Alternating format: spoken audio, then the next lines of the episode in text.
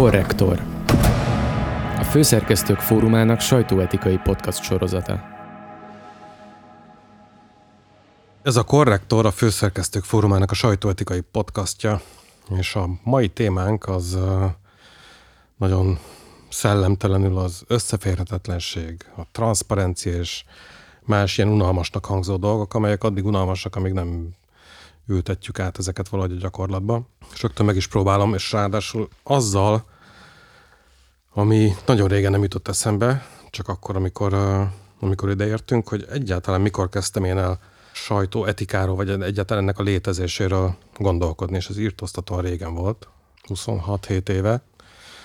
Volt egy alkalom, amikor egy csomó korombeli újságíró, akik közül ma már egy csomó nem újságírók, van, aki még most is, van, aki részben vagy egészben, azzal kerestek meg, és akkor most nem, nem fog eszembe jutni mindenkinek a neve, de emlékszem, hogy a György Bence, a Débányász Gergő, talán a Szombati hát Pali, Kérjé Tibor, akkori népszabadság. Itt a, itt a parlamenti tudósítás az akkoriban még úgy zajlott, hogy rengeteg időt töltött benne az ember a parlamentben, és ezt fiatalon én is csináltam, és akkor ott így kialakult valamilyen, nem tudom, kollegialitás ebben a társaságban, és én akkor a Magyar Narancsnál dolgoztam, és valószínűleg ebből gondolták, illetve ugye nem mindenki ezek közül, de akik felhívtak, hogy majd én meg fogom tudni mondani, hogy mit kell csinálni azzal a helyzettel, amiben ők kerültek, ami pedig az volt, hogy Kis Péter, egy, aki ma már nem él, de akkor egy ilyen vezető MSZP-s mhm. politikus uh-huh. volt, meghívta őket egy hétvégére, már nem emlékszem hova, de egy ilyen ott alvos, közös, Bulika. főzős, gulyásozós, nem tudom milyen buli volt, és közben háttérbeszélgetés, stb.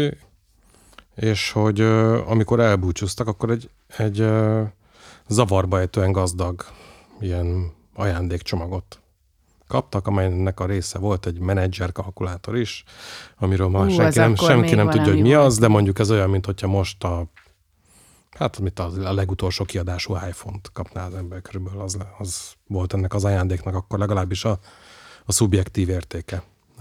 Te hányban járunk, Balázs?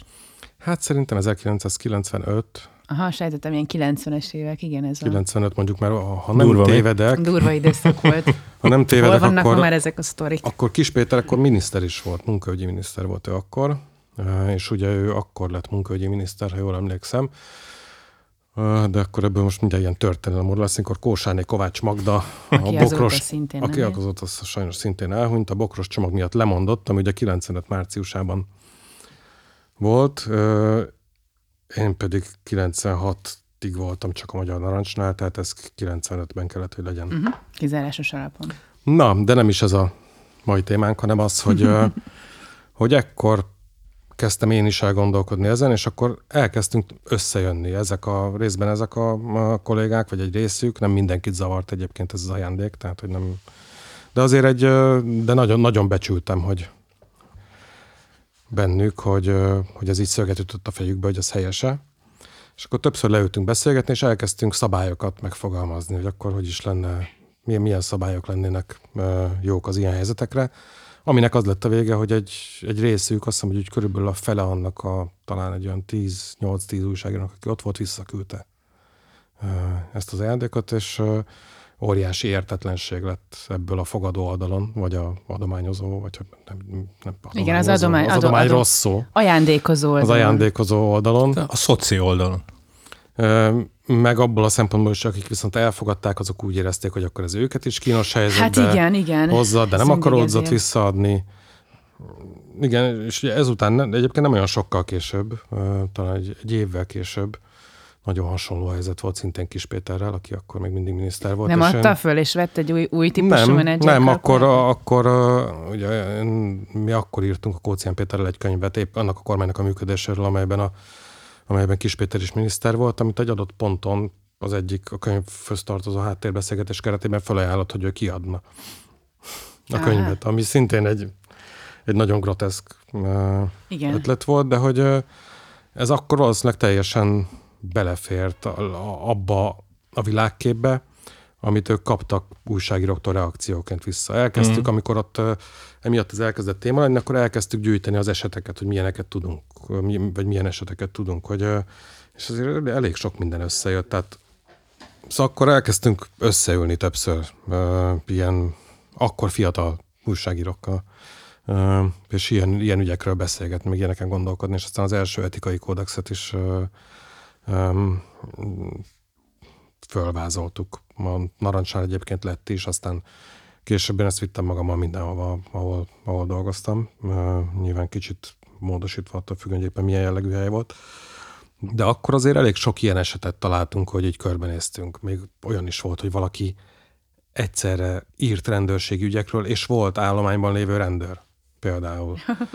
Volt olyan, aki a, a nem is egyszer a saját ö, állami vezetői pozícióban lévő aposával készített interjúkat napilapba. Jó, hát ez a szabályok tanulásának. Igen, na de hogy ezzel most talán egy kicsit közelebb hoztuk, hogy akkor miről is. most is pontosan ugyanígy vannak. Én, nem, én pont azt gondolom, hogy nem, ahogy mesélt ezekről mm. a Balázs, hogy, hogy én meg pont azt gondoltam, hogy most biztos lehetne egy-egy példát mondani, de hogy alapvetően azért ezek a nagyon vadhajtások már nincsenek. Finomabban van, meg még a mai napi kérdés, hogy elfogadhatsz-e ajándékot mondjuk olyan hmm. csatornától, amiről tévékritikusként írsz. Ebből például pont a közelmúltban volt egy ilyen jó kis balhé az én környezetemben, hogy szabad-e ilyet. De azért alapvetően ez már, ez már piti ahhoz képest, hogy megvesznek egy menedzser kalkulátorra a politikusok.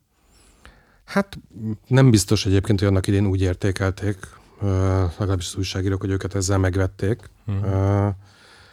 Ugye maga az ilyen típusú összeférhetetlenségi helyzetek, és itt nem csak, nem csak hogy mondjam, ilyen apró szívességek, előnyök, kedvességekről van szó, amelyek tényleg ma már azért inkább kivesztek. Más természetűek talán az ilyen összeférhetetlenségi helyzetek Igen. ma. De hogy általában minden olyan helyzet, amelyben, és azt szerintem mindenki el tudja maga életében gondolni, hogy lehet ilyen helyzet, amikor egyszer nem tudsz részrehajlás nélkül viselkedni egy helyzetben. Vagy azért, mert olyan valakiről van szó, akit szeretsz, vagy azért, mert olyan valakiről van szó, akit, akitől függsz. Nagyjából ez a kétfajta jellegzetes helyzet van. Nyilván a függés az egy sokkal, hogy mondjam, formálisabban kiszűrhető mm, helyzet ebből, mint hogyha mondjuk egy azok a helyzetek, amikor mondjuk egy családtagodról, vagy közeli barátodról, vagy ilyesmiről kellene írni, azok talán könnyebben elkerülhetőek. A hát függelmi helyzetek sokkal kevésbé. De azon gondolkodtam, hogy, hogy tényleg, hogy, hogy jobb de azért is mondtam, hogy ez most is így van, mert amikor én elkezdtem újságíró lenni, akkor ugyanígy találkoztam olyan újságíró, aki energetikáról de közben volt, volt üzleti kapcsolata energiaóriásokkal. Egy időben például ez jellemző volt, hogy mondjuk PR tanácsadóként dolgoztak a saját területükön, vagy a de saját hát... szakterületükön újságírók cégeknek, akikről egyébként írtak. Hát de mert hogy ugye az a szakterületük, ugye ez nagyon Igen. nehéz kérdés, hogy hol választod el, hogy mi az, ami belefér. És de hiszen nem. egyáltalán nem nehéz Szerint, kérdés, neked sem az, hiszen kérdés. csak tágra nyílt szemekkel figyeltem, hogy így ez meg mi az Isten, és neki Jó, értem. Értem, volt. amit mondasz, de a közelmúltban is volt ilyen, hogy mondjuk például ezt a Balázs is írta, amikor hívtál minket erre a beszélgetésre, hogy, hogy ugye például politikai elemzőtől elfogadjuk-e, hogy független politikai elemző, miközben tudjuk, hogy bizonyos pártoknak, vagy adott esetben bizonyos politikusoknak tanácsot ad. Na jó, de, de erre mi a válaszod? Mert nem. erre Na jó, ez a te válaszod, ez a te egyértelmű válaszod, és van, aki meg tök egy, ugyanilyen egyértelműséggel mondja azt, hogy de hát ez a munkája. De te sem hogy politikai ezt. tanácsokat. Nem, én sem mondom Na, ezt. A, akkor, akkor kicsit zoomoljunk rá erre a kérdésre, a ceglédi ügyre, ha lehet így fogalmazni, ott szerintem nem az volt a kérdés, hogy ő, hogy ő tőle el lehet-e fogadni egy publicisztikát, nem, vagy, nem, vagy blogbejegyzést, hanem az, hogy, hogy mellé kell leírni, hogy ő egyébként fizetett tanácsadója az egyik európai parlamenti képviselőnek, nem akarok hibázni, azt hiszem Donát Annának. Nem hibáztál, igen. Ja. De hogy, hogy persze, hogy ez a kérdés, illetve az, hogyha nincs mellé írva, akkor onnantól kezdve legitime, vagy hitelese, vagy nem tudom. Tehát, hogy szerintem ez a két kérdés összefügg. És erre vannak, akik teljesen egyértelműen azt a választ adják, hogy de hát ő alapvetően ebből él, hogy tanácsokat ad, tanácsadó, stb. Akkor miért várjuk el tőle, hogy ne tegye? Szerintem vagy... az a része, hogy oda kell leírni, az az, ami nem kérdés. Igen, azt hiszem, hogy ez, egy, ez, ez azért a konklúzió. A másik, a másik része, hogy emiatt hogy ez megakadályozza azt, hogy ő egyébként véleménycikkeket publikáljon újságokban, szerkesztőségek döntése alapján. Azt szerintem nem kell, hogy megakadályozza, tehát egész addig, amíg, és itt jön a képbe a transzparencia, amíg az nyilvánvaló, és az olvasó számára is nyilvánvaló, hogy ő, ő neki van egy olyan politikai pozíciója, amely meghatározza az ő elfogultságait, mozgásterét, Ugye, stb. borzal- Addig azzal nincs baj. Igen, de azért ez is egy nehéz kérdés, szóval nem a Ceglédire akarok fókuszálni, mert nem ez több elemzővel kapcsolatban is előkerült utána.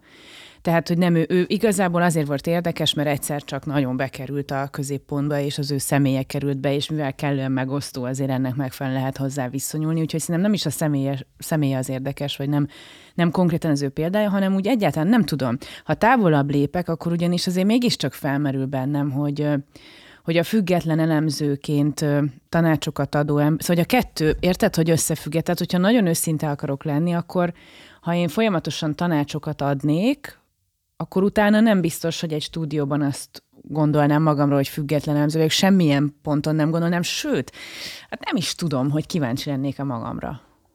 Ebb, innentől kezdve, hát hiszen tanácsokat adok, vagy szóval, hogy ez, tanácsadónak lehet érdekes a véleménye egyébként. Hát Tehát, ha- ha, ha, másért nem, tanácsadó. ha másért nem azért, mert ebből valahogy le tudod szűrni, hogy vajon milyen tanácsokat adhat, és akkor ebből valamit tudsz arra következtetni, hogy az Úgy adott. igen, mint tanácsadó kifejezetten érdekes, úgy, mint valaki, aki függetlenül elemez egy szénát, az úgy viszont... Uh, Elemez, nem függetlenül. De a nem független ele- elemzés is lehet érdekes, egész addig, amíg az deklarálva. hogy igen, az hogyha nem nagyon független. erősen deklarálva, hogy nem független elemzés. Ja, most, hogy erről beszélgettünk, az ugrott be, hogy végül is Amerikában ezt úgy oldják meg, hogy vannak a demokrata, meg vannak a republikánus Igen. elemzők, meg tanács, és oda is van írva, hogy, hogy republikánus elemző.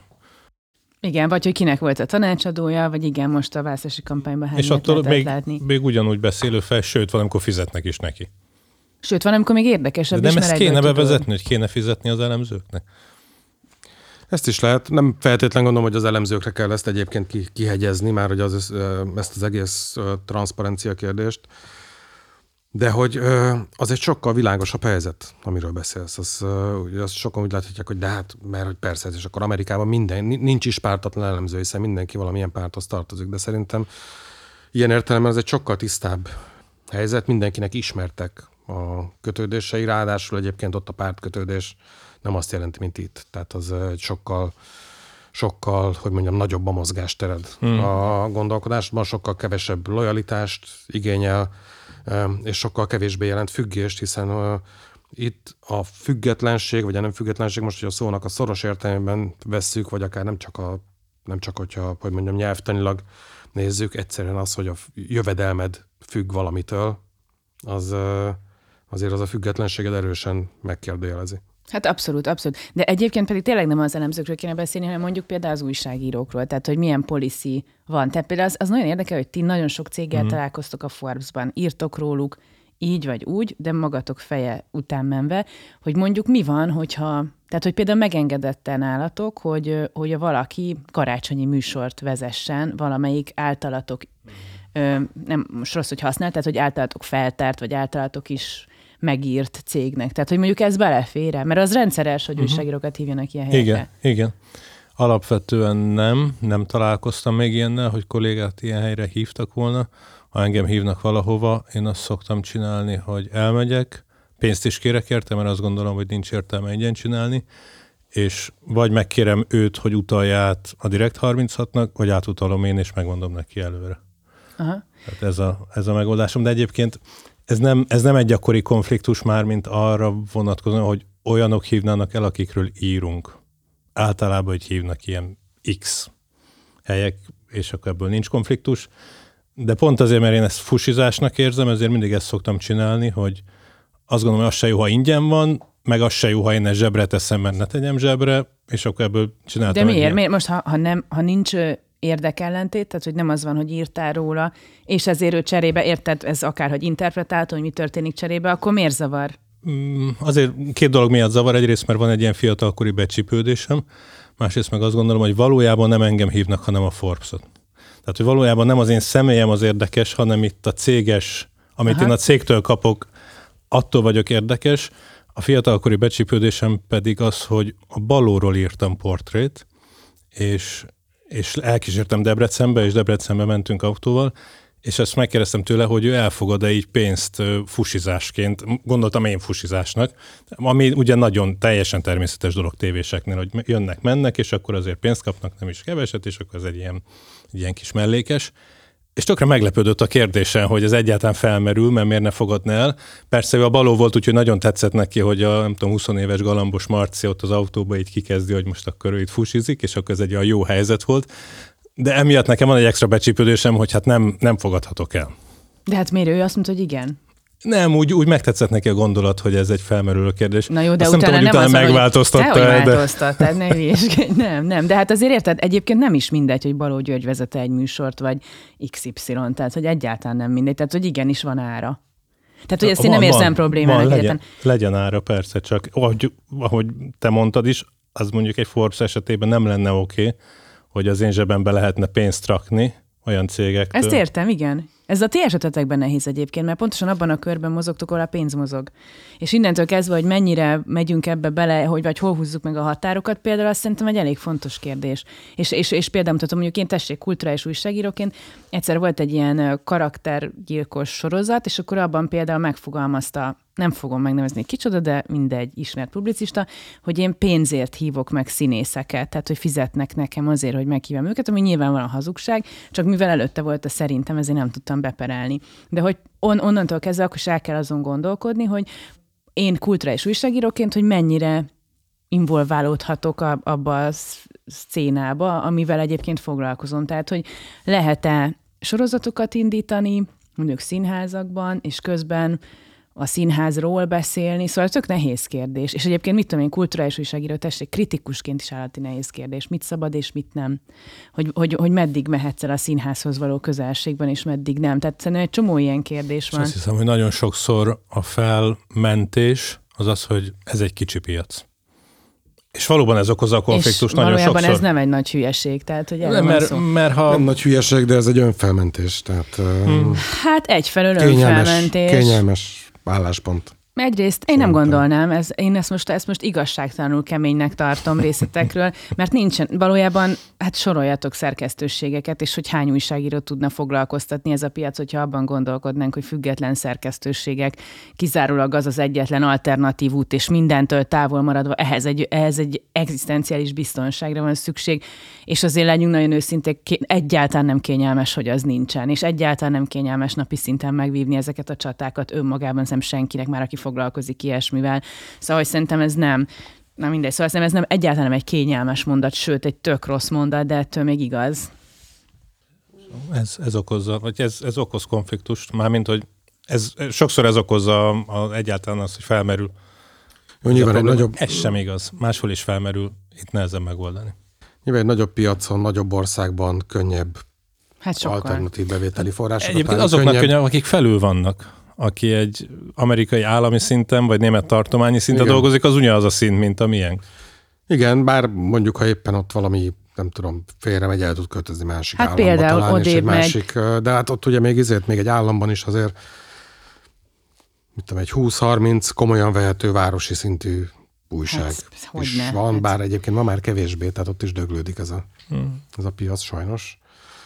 De szerintem azért azt, hogy hogy anélkül, hogy, hogy egy újságíró saját egzisztenciális lehetőségeit lehetetlenné tenni, vagy nagyon beszűkíteni, azért egy kis erőfeszítéssel lehet olyan, lehet, el lehet kerülni azokat a helyzeteket, amelyek vagy összeférhetetlenséget teremtenek, amelyeket két módon is tudsz. Az egyik, hogy, hogy olyan területeken próbálsz mondjuk mellékes vagy ö, pótjövedelmeket keresni, amelyek nem ütköznek azzal, ami az újságírói munkád.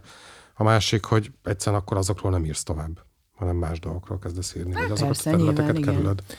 Nagyon nehéz, ez nekem szokott az a gondolatom lenni ilyen helyzetben, vagy amikor erre gondolok, hogy, hogy nem kötelező újságírónak lenni. Uh-huh. Ami egy nagyon, nagyon szar mondat, egy nagyon nehezen kimondható mondat, mert ha az ember szereti a szakmáját, és ezt tanult, és ezt akarja csinálni, akkor olyan igazságtalannak érződik, hogy, hogy csak azért, mert, mert ilyen helyzetekbe kerül, akkor ne legyen az. Nem tudom, hogy... Én értem, nem tudom, hogy, e... nem tudom, hogy fogok ezzel szembesülni. Majdnem kimondtam én is előtte, de én aztán úgy döntöttem, hogy nem mondom ki ezt a Mindegy, mondatot. Nekem, szok, nekem sokat szokott segíteni, hogy a, az újságírás szabályainak a megértésében, vagy ilyen, ilyen határhelyzetek megítélésében az, hogyha egyszer más szakmákhoz hasonlítjuk őket, vagy más szakmák szabályaihoz hasonlítjuk őket. És szerintem ez erre is igaz. Tehát, hogyha mind, sokan találkoztak valószínűleg azzal, hogy mondjuk az osztályfőnök a gyereke is az osztályodba jár, és érezhetően vagy kivételez vele, vagy direkt nem, vagy direkt Ó, én pedagógus gyerek vagyok. Demonstratíven ö, ö, ö, háttérbe szorítja őt. Ez is egy összeférhetetlen helyzet. Nagyon jól mutatja, hogy, hogy akármennyire próbálod, egy ilyen helyzetet nem tudsz jól kezelni. Tehát, hogy fogalmilag kizárt, hogy jól tud kezelni, vagy jutalmazod, vagy bünteted a másikat azért. De az, hogy pont ugyanúgy viselkedj vele, az teljesen kizárt. Jó, ez jó, ez és hogy erre, és hogy erre ember nem képes, hogy ezt, ezt kizárja, ezt a, ezt a helyzetet. Igen, de ezek a személyes dolgok egyébként. Én például azért azon nagyon sokat gondolkodom, hogy ez nem tudom, hogy mennyire összeférhetőség, összeférhetetlenség kérdés, csak hogy egy kicsit a politikai újságírás is szóba kerül, mert itt a gazdasági szóba került, a kulturális szóba került, de a politikai talán most így kevésbé még, hogy például jó, tehát hogy, hogy milyen szerkesztőségekben transzparens és, és összeférhető dolgozni. Tehát mondjuk értitek, nekem azért volt ilyen dilemma az életemben, tehát hogy lehet-e Simicska Lajos televíziójában dolgozni. Azért ez nem egy egy perc alatt megválaszolható dilemma szerintem. Nekem nyilván lett rá egy válaszom fél év alatt, de hogy azért ez egy komoly dilemma, és a mai napig szembe kell nézni azzal, hogy felmerül hogy Mond. értékeled ezt most visszamenőleg? Szakmailag úgy, hogy jó, hogy, be, uh-huh. hogy bele kellett menni, és egyébként nem sérült az integritásom egyetlen uh-huh. ponton sem, de ezt nem lehetett tudni akkor, amikor elvállaltam. Nagyon meglepő volt, és utólag én is azt gondolom, hogy igazából jól csináltad.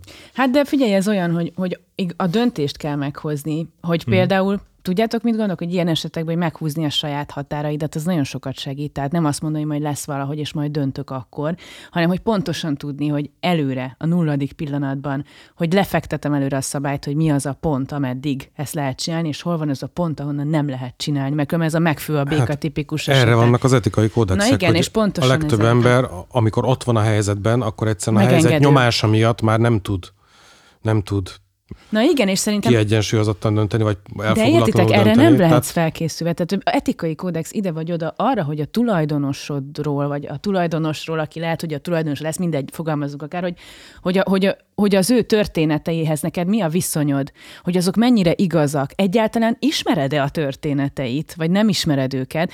Erre például nincsenek etikai válaszaim. Mert az van, hogy most akkor legyünk mindannyian ugyanolyan szigorúak, de akkor legyünk szigorúak a 90-es évek magyar narancsával is, meg legyünk szigorúak persze a Simicska birodalommal is, meg akkor kezdjünk el szigorúak lenni mindenkivel. Tehát például etikailag rendben van-e a Simicska televíziójában dolgozni? Erre még mindig nincs igazán válaszom. Azt tudom, hogy nem sérült az integritásom, de nem tudom, hogy helyese egyébként egy ilyen alkuba belemenni. Persze, ha hozzáteszem, hogy milyen a piac, akkor már mindjárt más a helyzet, érted? Tehát, hogy mondjuk ez nekem egy nagyon fontos kérdés, ami szerintem ma az egyik legnagyobb kérdés, hogy kivel együtt dolgozhatsz, és mi az, amire nemet kell mondanod. Ez az egyik kérdés. A másik az a politikai befolyásolás. Hogy a politikai befolyásolás milyen nyilvánvaló szintje az, amire azt mondod, hogy innentől kezdve a függetlenséget semmennyire nem garantál. Tehát mondjuk milyen közalapítványok támogathatnak, vagy milyen állami cégek támogathatnak, hogy azért még a függetlenség látszata fennmaradjon, és hol van ez a pont, ahol azt kell mondani, hogy mit tudom én, nem akarok most, nem, tényleg nem akarok megnevezni cégeket, de hogy azért annak a támogatásához nyilvánvaló állami befolyásolás. Tehát, hogy hol húzod meg ezeket a határokat. Hát, hogyha, nem is az, de hogy annak látszik. Hát Igazából igen, az. Hm. vagy igen. És lehet, hogy az. Figyelj, Marci, szóval dolgozom ezen a piacon, tehát annyi fekete listát tényleg, renge, tehát hogy iszonyatosan durva fekete listák vannak. Ez sok újságíróra vonatkozik. Szerencsés vagyok, mert nem tudom, ezekre nem tudok. Már, tényleg más Jó, hát mert vagyok. egy aranykalitkában vagy, igen. ülsz igen, de nagyon sok ilyen van. És azért Egyre őszintébbek vagyunk, srácok. Uh-huh. és, és, pontos, és pontosan tudod, hogy melyek azok a cégek, vállalatok, akik soha az életben nem fognak beállni mögé. És egyébként ezt te is látod, mert egyszer újságoltam neked, hogy most elkezdek valamit önerőből, és hogy tárgyalok egy uh-huh. nagy multival, és azt mondtad, hogy Jó, de engem nagyon meglepne, ha egy multi is beállna mögé. Tehát te magad is érzed, hogy van egy ilyen dolog uh-huh. a rendszerben. igaz. Tehát azt mondom, hogy, hogy tessék, a politikai befolyásolás mely szintje elfogadható egy szerkesztőség esetén, mely szintje elfogadható a saját csatornát akarsz építeni, miből lehet építeni? Mindenkinek partizánnak kell lenni? Nem befolyásás, támogatás inkább azt mondom, rosszot használtam. Tehát, hogy, hogy ki az, aki támogathat téged, szponzorálhat téged, segíthet téged azon az úton, hogy, hogy tartalmakat fogadsz el? készíthess. Uh-huh. Kitől fogadhatsz el, még akkor is, ha nagyon bízol a saját integritásodban, és azt mondod, hogy én mindig meg fogom tudni húzni a határokat, zárójel nem így lesz, de hogyha mondjuk tegyük föl ilyen, uh-huh. vagy akkor is kitől lehet, kitől nem. Értitek, a Partizán hogy építette föl magát? Nagyon izgalmas az egész projekt, ha megnézitek. Tehát, hogy abban tudtommal, persze hát nem néztem most annak utána, hogy mi az összetétel, de hogy abban tudtommal nem igen vannak multik. Fogalmam sincs. Nem, az, úgy tudom, hogy nem, Milyen nagyon van? Rengeteg... nem közösségi finanszírozott? Is, is, közösségi van finanszírozott más is? is. Van benne más is, de én Ja. úgy tudom, hogy semmiféle multipolitikai párt, alapítvány, stb. nincs benne. Tehát, hogy szerintem ezek Miközben a... már a nevében is partizán. Figyelj, nem értékmentes a partizán, Mhm. szerintem ez egy értékvállalt dolog, de az, az egy másik kérdés, hogy, hogy értékvállalásod van, és Igen. szerintem ez oké, Igen. ez legalább Igen. nem zsákba macska. Igen. Szerintem amikkel kezdtük, amik ez, ezek az egyéni, egyébként sokkal kisebb volumenű összeférhetetlenségi helyzetek, vagy könnyebben az egyén szintjén föloldható összeférhetetlenségi helyzetek, ugye azokhoz képest ma sokkal gyakoribb ez a, ez a fajta intézményi összeférhetetlenség, ahol te hozhatsz különösebb, hozhatsz személyes döntéseket, de valójában a függés az az intézményi szinten jelenik meg, és a, a nem, nem feltétlen a személyes elkötelezettséged az, ami az összeférhetetlenséget teremti, vagy valamilyen személyes viszonyod, hanem az, hogy egyszerűen a munkahelyednek a léte vagy a nem léte függ. Igen, de a munkahelyed már lehetsz te magad is, tehát hogy ebből a szempontból ez még nagyon személyes is lehet. igen. De igen, nagyon is fontos. Tehát, hogy mondjuk, ha érted, holnap a, a Telexnek, ami ugye most azért tényleg egy ilyen üstökös a magyar médiában, hogy akkor holnap a Telex mögé be akarna állni mondjuk a szerencsejáték ZRT állami áll, nagyon-nagyon sok pénzzel, akkor nyilván az a válasz, hogy nem. Nyilván az a válasz. De mi van, ha közben az van, hogy egy csomó más tartalmat csinálhatsz, egy csomó plusz emberrel, szóval, hogy hol vannak azok a, a, azok a kompromisszumok, amiket még meg kell kötni, és honnan nem összeférhető. Csak Most gondolkodom. az, azon, azon gondolkodom, hogy, hogy ez mitől kompromisszum, vagy hogyha már előre tudod, hogy ez kompromisszum, akkor valószínűleg nem kell megkötni. Jó, hát igen, oké. Okay. Inkább a, az érdekes helyzetek azok azok, amikor előre nem tudod, hogy kompromisszum, vagy hogy mondjam, zsákba macskán. Igen, az is igaz. Az Persze, is de igaz. hát ö, a, ugye ezek, amiket mondasz, ezek, ezek hogy mondjam, kicsit ilyen UFO példák. Jó, ez most UFO példa ennél, volt ennél, tényleg. ennél sokkal valóságosabbak vannak konkrétan ma is a piacon. Hát azért az utóbbi éveknek a, a trendje az a, egyre inkább az, hogy konkrétan a, az adott intézmények léte vagy nem léte függ elköteleződéstől. De nem- mondj, mondj egy példát. Hát, hogy hát az, egész cash ma egy politikai projekt, mint Jó, ahogy na ez például egy fontos dolog, hogy a kesmában dolgozni, az, az újságírás-e? attól az még újságírás lehet, de hogy, de hogy akár a személyes stratégiáktól függetlenül is ott intézményileg kódolva van ez a, ez a fajta mm, összeférhetetlenség. De ezt te pontosan tudod előre, ergo, ha újságíró vagy, ugye ti mondtátok, nem muszáj újságírónak lenni, akkor ez most oké, vagy nem oké? De hát ott rengeteg olyan szerkesztőség van, akik azért előtte is léteztek, és előtte is ott dolgoztak emberek, akik be, belekerültek ebbe a helyzetbe. Ezt elfogadjuk akkor? Tehát újságírónak lenni nem muszáj, de ha belekerültél, akkor elnézőbbek Nem, vagyunk? ez nem, nem, nem, nem ezt Jó, mondtam. csak provokálok, érted? Csak Tehát, hogy hogy ezzel- akkor mondjunk egyértelmű dolgokat. Ezzel nem tudnak mit kezdeni valószínűleg az ott dolgozók. Tehát azért mondjam, az intézményi, az intézményi függés az ilyen szempontból egy sokkal, sokkal komplexebb képlet. Egyrészt újságíróként te személyesen talán kialakítatsz valami olyan, hogy mondjam, belső szabályrendszert, amiben azt mondod, hogy és nyilván sokan ezt csinálják, hogy am, amit én csinálok, és amíg az olyan, ami ennek én akarom, addig, addig az oké. Okay. Én ezt nagyon, nagyon magamra vonatkoztatva mondtam. Hogy? Ja, hogy, nem muszáj Igen, hogy én ezt, én ezt magamnak egy, id, egy ideje kimondtam, talán a kezdetek óta, hogy legyen annyi önbizalmam, meg rugalmasságom is, hogy ha oda kerülök, akkor tudjak karriert váltani. Sőt, valójában már, amikor elkezdtem dolgozni, akkor is azt láttam, hogy ez, ez egy felülről zárt piac, a piac méret miatt, mert hogy általában 40-45-50 éves korukban más nagyobb országokba elmennek tartományi állami szintről országos szintre dolgozni az újságírók. Nálunk meg nincs hol menni, tehát 40-45 éves korukban fogják magukat, Vége. és, és karriert váltanak. Diplomaták lesznek, civilek lesznek, bármi, tanácsadók lesznek, péresek lesznek, mások lesznek. Gasztró, izék Tehát én, lesznek. ezt, én így indultam ebbe bele, hogy ez benne van. Most azt gondolom, hogy az is benne kell, hogy legyen, hogyha már azt érzem, hogy ezt nem lehet etikusan csinálni, akkor legyen annyi bennem, hogy majd egy évig, két évig, három évig kevesebb pénzt keresek, de biztos meg fogom tudni oldani, és ki tudom magamból hozni azt, hogy Nem, majd ezzel egyetértek, és tök jó lenne, hogyha ez lehetne egy standard, de még ez se lehet standard De én ezt nem valójában. várom, nem várom el De mástól. még el is mert- várhatnád. Csak nem mindenki Forbes főszerkesztői pozícióból vállalja azt, hogy két Nem. évig kevesebbet fog keresni, igen, érted? Van, akinek a el. napi Hát megélhetése persze. múlik ezen. Hogyne. Tehát, hogy nagyon sok rugalmasság van ebben, miközben én alapvetően teljesen egyetértek veled, és azt mondom, hogy nem muszáj újságírónak lenni. Teljesen jogos. Hát ez biztos föltűnt, hogy én is mondtam ilyet magam, magamnak egy ponton. De ez oké, teszem, ezt mindenki mondja ki magának, meg azt Igen. is, hogy melyik az a pont.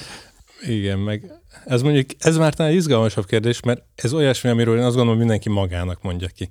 De mondjuk az etikai kérdésekről azért mégse azt gondoljuk, hogy mindenki magának mondja ki, mert az nem, az nem lesz elég. Nem, és hát egyébként valóban ez a, ebbe a fajta ö, intézményi függésbe az is beletartozik, hogy ez, ez ragályos. Tehát, hogy ö, ez, hogyha elindul, akkor ez, ez terjed tova. Tehát ez, Hát, ha neki Most- lehet, akkor nekem nem. is lehet? egy, Igen, egyrészt, ez- az, ez egyrészt jelent? azért, másrészt, másrészt ugye ez azt is, ez azt is jelenti, nem, nem csak a kesmában van ilyen. Bizonyos értelemben a, ugye rengeteg, nem rengeteg, egy, egyáltalán nem rengeteg, de hogy az egyértelmű agendával rendelkező ellenzéki médiumok között is van ilyen, ahol gyakorlatilag a, szintén a helyzettől függ adott esetben a léte. Mert mondjuk donorok azért támogatják, mert ilyen a helyzet, ami ennek vagy, vagy akár az olvasóik azért támogatják, mert valahogy ki akarják fejezni az elégedetlenségüket mondjuk a, a, a rendszerrel. Hát igen, ez biztos, hogy így van. Egyszer csak, hogyha lesz egy normális közszolgálat, az például nagyon érdekes lesz, hogy mit fog csinálni azzal a piaccal, amit most egyébként eltartanak a, az adományozók. Nagyon Nem is érdekes tudom, lenne. lehet-e még itthon normális közszolgálatot csinálni a Ó, következő lehet, lehet, 15 lehet. évben? Meg kell csinálnunk.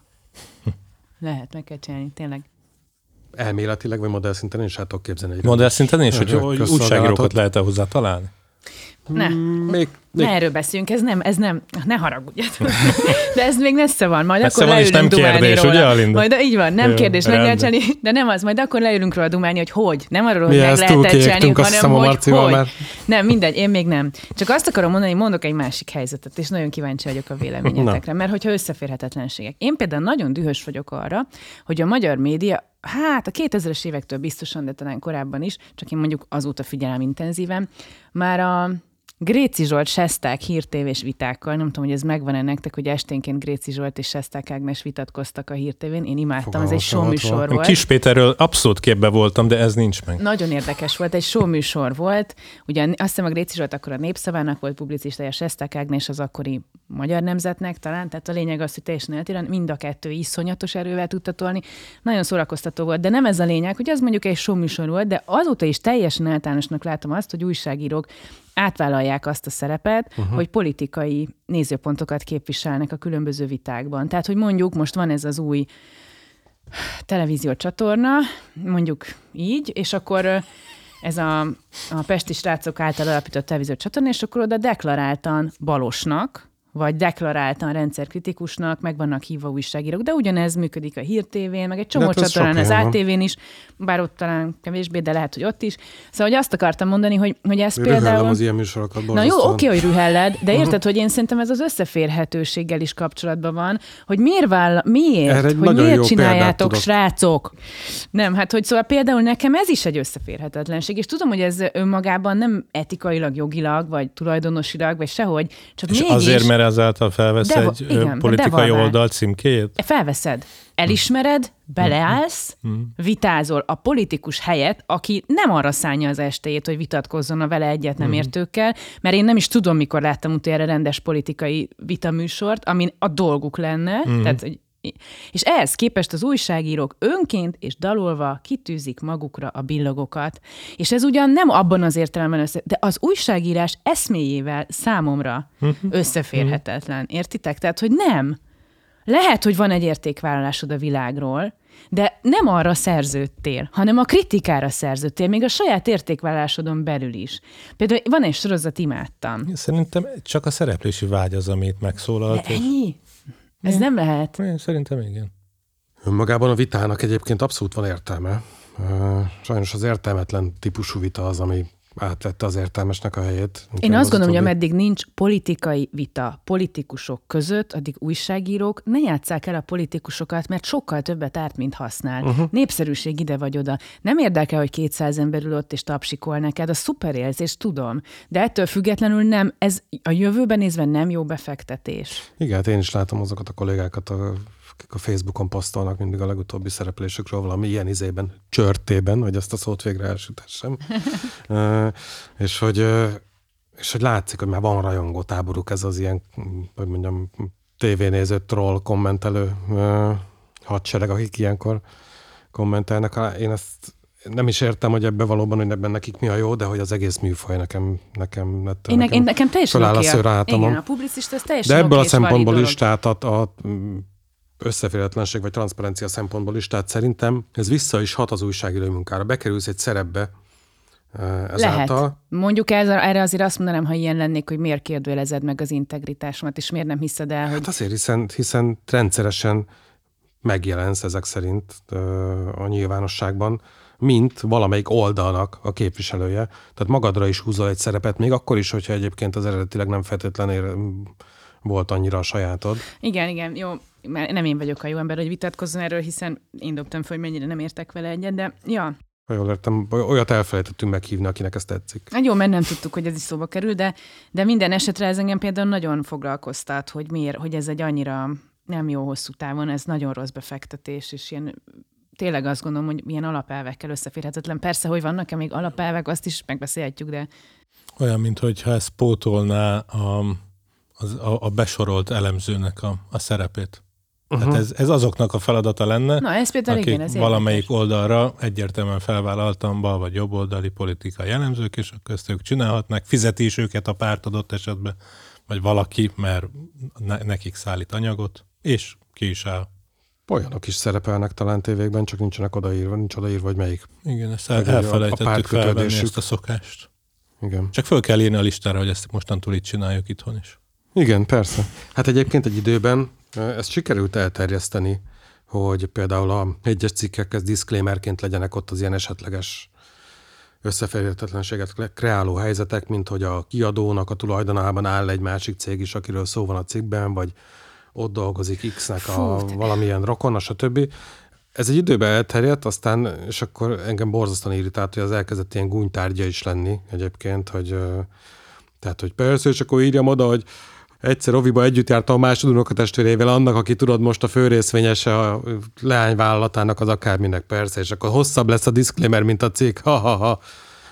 Pedig ezeknek szerintem marhára volt értelme, már csak a gesztus miatt is, vagy hogy érzékeltesse a, a, azt, hogy maga a szerkesztőség odafigyel ezekre. Tehát, hogy a szerkesztőség tudatában van Igen. ennek, mert az azt is jelenti, hogy a, hogy a szerzőnek esetleg lehetnek ilyen típusú összeférhetetlenségei is, azt a szerkesztőség kontrollálja. De mondok, hadd kérdezzek tőletek, ez egy konkrét példa, de nem fogom nevesíteni a szereplőit. Meg jeleztem nekik is. Az a jó, hogy minden, amit mondok, azt mindenki tudja, tehát senki nem fog megharagudni, de hogy nem.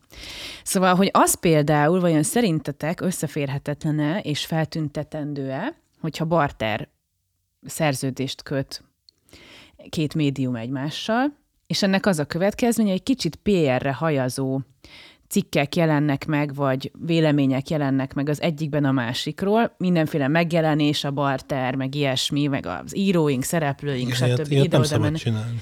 Hogy ilyenkor mi a helyes szerintetek Hát ezt eljárás? én a saját gyakorlatomból tudom, hogy ilyenkor mindig odaírtuk. Voltak, Hogy voltak ez ilyenek, barter? Voltak ilyenek. Hát, hogy valamilyen együttműködés keretében valósul Aha. meg. Azt hiszem ez volt a szokásos. Mm. Én szerintem minden olyan helyzetben, amikor az adott szituáció, együttműködés, viszony, stb. nélkül az adott tartalom nem lenne vagy anélkül az adott tartalom másmilyen lenne, akkor valamit oda kell írni. Igen, ez jó, ez jó. Na, ez tetszik, ezért szeretem, hogy a Balázs ilyen óvatos. Mert a végén olyan jó, ez, ez, egy, ez egy zanza, ez jó. Mm. Hogyha Minden- megváltozna, ha más tartalmat adnál a támogatás nélkül, akkor föl kell tüntetni. Minden barterezünk tartalmat, tehát nincs, nincs ez a forma. Ti nem Ah. bartereztek. Tartalmat nem, hát az Hát nem. nálatok egyértelműen föl van tüntetve valami hirdetés, vagy Igen, ezért igen. A könyv, könyv, ugye kiadunk könyveket, akkor szoktunk disclaimert használni, Uh-huh.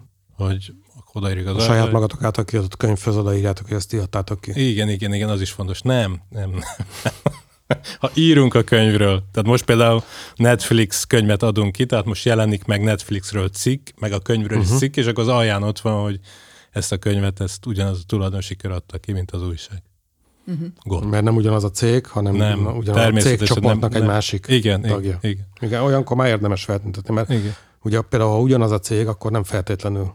ö, Hát szerintem akkor is fel kell tüntetni, hogy ez a saját, saját könyvünk. Ugye az is hát más, igen, de ugye azt úgy is odaírjátok, hogy ki a kiadó, ha jó, egy Hát, könyvismertető az általában, de hogy persze. Erre szoktam én mondani az embereknek, akikkel beszélgetek, hogy mi a hülyességig tisztességesek vagyunk, és azért mondom így, mert tudom, hogy ő neki már az olyan lesz, hogy hát ezek teljesen meghűltek, de hogy értse, hogy mi, tehát hogy a hülyeség De tisztességesek. azért jó, de a hülyeség... Nagyon fontos, bocsánat, hogy a, a hülyeségig tisztességesnek lenni ilyen szempontból, mert uh, ugye a ceglédi ügyet említettük, ott a legtöbb ellenérv az az volt, hogy de hát ezt mindenki tudta. Például egyáltalán nem tudta mindenki, a haverjai tudták. Csak ugye hát mivel a, a szakmában, meg az újságírók tudták, nagyon sokszor a, az újságírók, amit ők tudnak, azt hajlamosak úgy venni, de hát ezt mindenki tudja. Ez, ez, És ez, egyáltalán igen, nem. Ugyanaz a szájánél nem. is elő. Igen. Egyáltalán nem így van. Igen, ez például fontos, de azért azt akartam mondani, hogy hogy azért mondjál el egy dilemmátokat, egy ilyen Ó, komoly etikai dilemmátokat, vannak, egy ilyen összeférhetetlenségét, mert az a szándék, hogy tisztességesek legyünk, az szerintem azért sok, em- sok emberben, szerkesztőségben, stb. benne van, aztán sikerül az persze egy másik kérdés, de hogy mondj, mondj egy dilemmátokat Igen, is, igen. adott esetben akár egy rossz megoldást, amiből tanultatok, Nagyon is kérdezhetek a Linda aztán utána? Én már a simicskát bedobtam, anélkül, hogy ti megtettétek volna, szóval Biotech címlapunk lesz januárban, és amikor ezen filoztunk, hogy, hogy akkor mi legyen a januári címlap, akkor volt, aki fölvette, azt hiszem a szerkesztőségből, hogy most az üzleti oldalunk, tehát a kiadó együttműködik a Biotechkel, és a, az előfizetések mellé adunk fehérjeport. Oké, okay, nem, nem a BioNTech akkor, tehát nem barterben fogtok oltást kapni, én eddig, eddig azt hittem, hogy Nem, nem, a Biotech a a fehérjeport. biotech, igen, az ilyen Biotech sportos. Én erről azt gondoltam, hogy, hogy most csak azért, mert van egy ilyen előfizetői együttműködés, azért én nem fogom megkerülni azt, hogyha azt gondolom, hogy ennek most jött el az ideje, és most érdekes, és most lehet jól megcsinálni, hogy, hogy ne kerüljenek címlapra, mert, mert közben tudom, hogy a kettőnek semmi köze egymáshoz, és még azt is gondolom, hogy ennyire Pitiánernek talán még a legrossz indulatúbb kritikusaink sem gondolnak minket, hogy egy előfizetési akcióért fogjuk a címlapot ö, elkútyavetjelni. Tehát ez, ez mondjuk egy ez kérdés volt, te ez legalábbis felmerült. felmerült. Én azt éreztem, hogy, hogy ennek itt nincs, tehát ez nem, nem releváns, vagy a kettő nem nincs. Jó, de, de legalább egy jó kérdés, úgy Igen, távlatilag igen, gondolkodni igen, az, róla. Az. Na jó, én erre voltam kíváncsi. Kérdezhetsz, ha akarsz. de csak a szád volt nagy, nincs is kérdésed. Jó, na elő a farbával, Marci, szorongasd meg. Ő meg hátradőlt, és így karba tette a kezét, és kibérelte a páholy popcornat. Nem, az, ebben, ebben a nyitottsága volt egyébként az, ami egy kemény kérdés, tehát hogy akkor nálad milyen etikai dilemmák szoktak felmerülni? Na jó, nálam? Figyelj, például ez, hogy, ki, hogy hova lehet szerződni. Uh-huh. Ezek nekem például szakmai etikai kérdések is, és, és hát ilyen gazdasági etikai, vagy hogy mondjam, tehát úgy is, úgy is kérdés, hogy egy bizonyos környezetbe szabad-e, hogy az valódi-e a környezet, és a másik pedig, hogy bizonyos tulajdonosokkal lehet. De hát ezeken át kellett mennem, és egyébként ez tök fontos volt, amit mondtál Balázs, hogy ugye sokan a, erre azt a választ adják, hogy ameddig én azt csinálhatom, amit akarok, addig itt minden rendben van, és szerintem nem. Tehát, hogy én, én pont a simicska miatt gondoltam ezt át tényleg az alapjaitól, és tényleg fél éven át gondolkodtam rajta, és nem is egyedül. És, és én nekem az a válaszom rá, és lehet, hogy van ennél jobb válasz, de akkor kiegészítitek, hogy szerintem ez egy háromkörös sztori. Tehát, hogy egyrészt te, a te szereped egy médiumnál, az fontos, és hogy beleszólnak-e a munkádba, természetesen ez egy kardinális kérdés. De azt hiszem, hogy önmagát újságírónak valló emberek hát tízből kilencen, nem, szerintem tízből tizen azt mondanák, hogyha beleszólnak az én munkámban, nem a saját szájízem szerint annak az együttműködésnek ott van vége, mindent kockáztatva. És akkor van ennek a másik széle, amikor azt mondjuk, hogy a tulajdonos vállalható-e, Szerintem ez egy fontos kérdés, de a kettő között van még egy, hogy a környezet vállalható-e. Az a környezetemben dolgozni fogok. Tehát, most mondok egy extrém példát, és szerintem ezek egyébként tök fontos témák, hogy a TV2-n adnak neked egy lehetőséget. Senki nem szól bele. Tényleg senki. Akkor oké? Okay? Tehát azzal a híradóval oké okay egy platformon szerepelni? Azzal a híradóval előtte vagy utána oké okay szórakoztató műsort csinálni két millió embernek? Ez így oké? Okay? Nekem De nem itt, oké. Itt, itt nem összeférhetetlenségi kérdésről Ez van egy szó, szakmai összeférhetetlenség ez az nem, hát ez egy, elveiddel. egy minőségi kérdés, illetve Hát ugyanazt mondom, csak én úgy mondom, másrészt hogy meg az ízlésednek a kérdése, és ami megint egy Nem, másik nem, dolog. nem. Szerintem is etikai kérdés. Ez nem ízlés kérdés, hogy egy híradó megfelel szakmai szabályoknak, vagy nem, és hogy te azzal akarsz-e kooperálni, vagy nem. Ez egy viszonylag objektíven körülírható szakmai uh-huh. kérdés szerintem. Nem, úgy értem, hogy ott, ott formai intézményi összeférhetetlenség nincsen. Tehát, hogy ott nem tudod Nem, az nincs, nem. Az a kérdés, hogy a, a propagandát a saját neveddel támogatod-e? Pusztán azért, mert a te dolgodban Ez- nem szólnak be, ez mert nem- te lakberendezési műsort Igen, csinálsz. ez, ez nem etikai, vagy ez, ez etikai Szerintem kérdés? ez vagy hogy? igenis egy komoly etikai kérdés, és ezért mondom, hogy három szintje van et- egy válasznak. etikai, de nem összeférhetetlenség. És Ezt akkor a harmadik kérdés persze az, hogy Mészáros Lőrincnek akarsz-e dolgozni, vagy mit tudom én, vagy az adott tulajdonosnak akarsz-e dolgozni, és szerintem ez a három szint fontos. És ha ebből kettő nem stimmel, tulajdonképpen bármelyik kettő, akkor ott nincsen helyed. És hogyha egy nem stimmel, és azt mondja, hát a tulajdonos a legnehezebb kérdés, mert arra látsz rá a legkevésbé transzparensen és tisztán. Tehát az az egyetlen, amiben nyilván én, én ezért mertem végül igent mondani, mondjuk a Simicskára. Ez az én értékrendem. Én ezt a három dolgot vállalom. Az én dolgomban ne szóljanak bele, vállalható legyen kb. a környezet. És ez nem azt jelenti, hogy mindenki azt mondja, amit én gondolok nyilván, hanem hogy valamiféle objektív kritériumrendszer alapján vállalható környezet legyen. De hát részben ezért van tényleg a, ezekre a, hogy mondjam, írott kódexekre szükség, mert azért magával szembe hajlamosak az emberek egy kicsit megengedőbbek lenni. Tehát a, azért sok, sok olyan fajta mintát látunk, ami ugye ilyen esetben vagy azt mondja, hogy de hát most jobb hely lenne a világ, ha nem csinálnék egy jó lakberendezési műsort? Igen, jobb hely lenne egy, a világ. Lenne egy rosszabb lakberendezési műsor? Igen, jobb hely lenne a világ. A nemtől jobb a világ. A sok nemtől, a sok elvek alapján kimondott nemtől jobb hely a világ. Igen, Igen, gondolom. bár most én nem kérdeztem, hanem egy, Én egy, csak mondom, egy, hogy, ö, hogy igen. csak a válaszom, mert valódi a kérdés, és rendszeresen szembe jön, mint érv. Igen, azt üzenem mindenkinek, hogy jobb hely lenne a világ, hogyha nem legitimálnátok bizonyos dolgokat az arcotokkal, kedves, tehetséges kollégák. Igen, ezt gondolom, és főként a tehetségeseknek gondolom ezt. Egyrészt tök igazad van, másrészt milyen viccesen hangzott, hogy általában az ilyen, az ilyen motivációs beszédekben az igenektől lesznek jobb a világ, nem? Az igen, mondj igen, és a sok nemtől jobb hely lenne a világ, de tényleg bassza meg. A sok Hát figyelj, nemtől- nemet mondani sokkal nehezebb, mint igent. Hát mikor, hogy, de egyébként Figyelj, igen, kimondani a sokan nem nemet tudnak sokkal nemet. nehezebb. Hát azért kérdése válogatja. Jó, jó, jó. Oké, oké, oké, oké. Na jó, mindegy, de én tényleg azt gondolom, hogy a nemek bizonyos helyzetekben, és a, a világ és a jövő nem a demokráciák, a csodálatos izé, egymás tekintetbe vevő a demokráciáknak kedvez, egyre többször kerülünk majd ilyen helyzetbe, és igen, ezek kockázatos kérdések, és igen, néha egzisztenciáról szólnak. De ennél egy kicsit fontosabb. Ha úgy fogalmazod meg a, a nemetmondást, hogy tudni kell határt húzni, az, A Balázs az majd sokkal- átfogalmazza a mondataimat PC-re.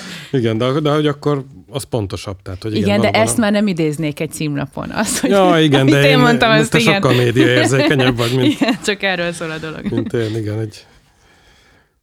Igen, tök jó, hogy elhívtunk, mert ugye a Marcit nem azért hívják ilyen beszélgetéseket vezetni, mert maga miatt, hanem csak, csak a munkahely miatt, de hát téged meg ugye magad miatt. Mi magam miatt nem, pontosan engem meg magam miatt nem. Én, én, én tudok, mm, hogy is mondjam, pontosan, de nyakatekerten fogalmazni, Igen. te tudsz szélsőséges, fogalmazni. Igen. Én vagyok a szélsőséges, amit te aztán szépen formába öntesz, és abból lesznek az etikai kódexek. Igen, eleve, egyébként is már ezzel az egész, ezek az etikai ügyekkel, meg a meg egy találmaztott szereppel kicsit úgy érzem magam, mint egy, hogy mondjam, a kiállítás, a kiállítási tárgyal együtt öregedő, porosodó teremőr egy múzeumban, ahol őrzik a, Ez a a sajtóetika egyik korai, mindannyiunk egyik, sajtóetikai nagyapja. egyik utolsó ismert példányát. Igen, ez tényleg olyan vagy, dinoszaurusz. Tervezel olyan részt, ahol igazán fiatal embereket meghívsz? De az igazán fiatal embereken úgy érted, hogy Vagy ilyen 20 Akár- évesek, igen, 30-20. 20. Szerintetek egyébként az ő számukra ezek fontosak, ezek a kérdések? A Marci tudja, mert ő ismer fiatalokat. Igen. Rá is nézek. Azt hiszem, azt hiszem nem tudom erre a kérdésre uh-huh. választ. Nálunk fontosak, de hát nem vagyunk egy óriás szerkesztőség, mert Meg Vagyunk. át, átlagos se feltétlenül. igen, vagyunk 15-en a szerkesztőségben. Ha, ha azt az aggodalmat hallottam ki a kérdésből, hogy hogyan szocializálódik egy újságíró a, a, az óriási mennyiség, tehát sokan dolgoznak a úgy nevezett közszolgálatban, vagy a kesmába, vagy ezeken egyeken, attól én is rettegek. De nincs ilyen személyes élményem, tehát ne, bennem is csak egy ilyen, egy ilyen szorongás, uh-huh. hogy jaj, mi történhet ott. De figyeljetek azért például, ha már a kesmát hoztad, vagy a közszolgálati médiát, onnan azért időnként, amikor kiugrik valaki, és ők rendszeresen nem 50 pluszos emberek, hanem fiatalok, azért ki szoktak tálalni, amiből én arra következtetek, vagy kikerülnek hangfelvételek zárt értekezletekről. Tehát, hogy én azért arra következtetek, hogy nyilván csapdahelyzet is ez, noha én tényleg, én tudom, radikális vagyok, de akkor vállalom ezt a szerepet, tehát hogy én egy ponton túl megbocsáthatatlannak tartom az ilyen csapdahelyzetekben rekedést, de ezzel együtt azt mondom, hogy azért sokan érzik azt, hogy ez egy csapdahelyzet, és másra lenne igény, ami szerintem egy fontos jel. Hát ez ugye, ez a megbocsátatlanság ez általában addig van, amíg aztán nem nem ismerjük meg személyesen, vagy a személyes sztoriát valakinek, vagy azt Mindenkinek csomó mindenkinek, nincs, csomó mindenkinek persze. meg nincs összehasonlítási alapja. Értem, El mindent értek, egy pár évet, amíg... De hát- most ezt arra mondom, hogy fogalmam sincs, egyébként valóban, hogy, hogy Én csak egy jel, azt mondtam, hogy van azért erre jel, hogy, hogy fontos lehet ez még. Nem mindenhol látom, nem, de azért mondjuk történetesen ilyen kiugró embereknél látom, hogy, hogy, hogy van arra igény, hogy valahogy más, hogy legyen. Jó, bár a másik meg, amit gondolok, hogy azért könnyű, a, könnyű a kesmát meg a közszolgálatot hozni példaként, de messze nem csak arról van szó. Na most Tehát az, a- jó, igen, igen, nem tudom, hát most mire gondolsz, hogy, akkor... hát akkor azt, hogy a, a, hogy mondjam, a, a piacról élő, meg a független média színvonala, meg ma- magával szemben igényessége is nagyon sokat csökkent az elmúlt években. Jó, ezt most ha konkretizálnád, akkor könnyebb lenne reagálni rá, hogy mondjuk milyen zuhanásra gondolsz, hogy vagy, vagy, vagy tehát érted most, vagy akkor ki kéne jönni, hogy, hogy most akkor kinek, vagy minek a, a problémája, mert azért, hogyha egy végig gondolom, hogy én miket fogyasztok, meg olvasok, azért, azért azok erős dolgok szoktak lenni, vagy nem tudom, tehát most nem tudom, csak mondom, hogy, hogy Azt konkrétabban nem mondtam, hogy nem erős, lenne. sokszor. Számomra talán egy kicsit túl erős is sokszor, és akkor rögtön Jó, az egyik így témát értem, meg is igen. nyitottam azzal, hogy, hogy mit értek igényességen, vagy magával szembeni igényességen. Tehát uh, akkor, és ez sajnos egy sokkal komplexebb és bonyolultabb téma annál, mint hogy most ebbe bele tudjunk fogni. De hogy, hogy hagyta, hogy mondjam, beletolni magát egy ilyen polarizált világba, és az egyik pólusnak lenni. Igen, Ami szerintem értem, egy kicsit oké. olyan, mint, a, mint ezekben a csörte műsorokban. Ezt elfogadom, Ö, igen. eljátszani a szerepet.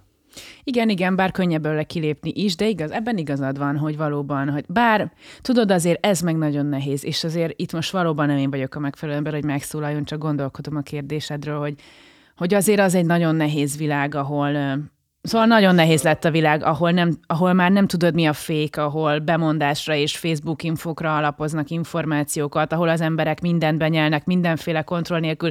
Hozzáteszem a kritikus olvasók is, tehát hogy szerintem egy borzasztó nehéz világban, ahol nap mint nap elmondja egy bizonyos kormányzati propaganda, hogy te vagy a fék, szóval, hogy ebben a helyzetben hogy lehet nem ellenpólusnak lenni, vagy inkább az a kérdés, hogy minek az Nem azt mondtam, ellenpólusai ezek a nem azt mondtam, hogy könnyű. De hát szerintem általában, ahogy a Marci mondta, hogy nem muszáj újságírónak lenni, én azt is szoktam magam mondogatni, hogy senki nem mondta, hogy könnyű Világos. újságírónak lenni. Tehát az egy csomó. Csak tudod, Bás, Csomó- tényleg az a kérdés, hogy minek az ellenpólusai lettek ők? Minek az ellenpólusai, érted? Mert ha azt mondom, hogy, hogy egy hát nagyon meghatározott kormányzati értékrend által uralt, irányított gépezetnek lettek ők az ellenpontjai, akkor azt mondom, hogy ez oké, okay, pipa. Tehát, hogy azzal nem is lehet egyetérteni. Nem, úgy értem, most ez, és tény, tényleg sajnálom, mert ez egy tök jó téma, és sokkal többet is beszélgethetnénk róla, de hogy ö, nem, nem, nem gondolom, hogy, hogy ugyan, ugyanazok és ugyan, ugyanan akkorák lennének a problémák ezen a területen, de az, hogy ö, azt föntartom, hogy a, a minősége, igényessége csökkent, ebben nyilván egy csomó gazdasági probléma is Nyilván. benne van. Önmagában az, hogy van egy ilyen harsányságinfláció, tehát hogy egyre nagyobbakat és egyre izébet, egyre viccesebbeket, vagy egyre, egyre lazábbakat, vagy mit tudom, mit kell mondani ahhoz, hogy észrevegyenek. Igen, hát az ez- én, ez hogy mondjam, az én, igen, az én sajtóideálomban mondjuk az, hogy nem tudom, a cikkek egyharmada egy nap az Facebook posztok bemásolásából álljon, ez mondjuk nem annyira fér. Aztán ezzel, ezzel nincs nem annyira fér bele. Elenyésző gyakorlatilag már azoknak az anyagoknak a száma egy a, a, a napi termelésben, amihez hozzátett a szerző valamit azon kívül, hogy oda rakott elé egy leadet, vagy, vagy, be, vagy, vagy berakta abba a kontextusba, ami, vagy abba az angle-be, ugye, amivel meg megint ö, csak tud lenni probléma. Tehát nekem a, a jelzők túlterjeszkedése a, a, a, a száraz anyag Jó, Tehát erről a tényleg órákat tudnánk az- beszélni, meg közben meg tudod, az egy amikor trend. azt mondja egy ismert ember, hogy már nincs szükségünk az újságokra, mert mi a Facebook, saját Facebook oldalunkon elmondjuk, amit akarunk mondani, és akkor legalább senki nem zavar a kérdéseivel. Szóval amikor ez a mondat megfogalmazódhat egyébként egy értelmes ember szájából, akkor azért ott elgondolkodsz, hogy értem, amit mondasz, hogy a Facebook posztok idézése az nem újságírás, de ha az a policy a másik oldalon, hogy én már nem kell, hogy szóbáljak és kérdésekre válaszoljak, akkor meg ez egy borzasztó nehéz helyzet, hogy hogyan tudsz Nagyon tartalmat gyártani. Igen. Nyilván arra biztatnék mindenkit, hogy ne ijedjen meg az újságírók kérdéseitől, de hát közben mennyivel kényelmesebb elmondani azt, amit te gondolsz, valódi ellenvélemény vagy belekérdezés nélkül, nem igaz? Az újságírók meg állandóan csak kekeckednek. Nem, nem azt mondtam, hogy nincs rá magyarázat, Van. csak hogy ez, ez, ez így van, mint ahogy egy csomó más dolgra De szerintem magyarázat. erről csinálj egy podcastot. Jó, Hogy lehet ezekre a trendekre jól reagálni? A lesz, Facebook posztokra? lesz elvileg, vagy legalábbis tervezünk majd hasonló epizódot ebben a podcastban, és viszont akkor ezt az epizódot meg most itt zárjuk le, és mivel az elején elfejtettünk bemutatkozni, ezért Galambos Márton, Vejszer de Vejer Balázs. Ez volt a Korrektor, a főszerkesztők fórumának sajtóetikai podcast sorozata, amelyet a European Federation of Journalists támogatott.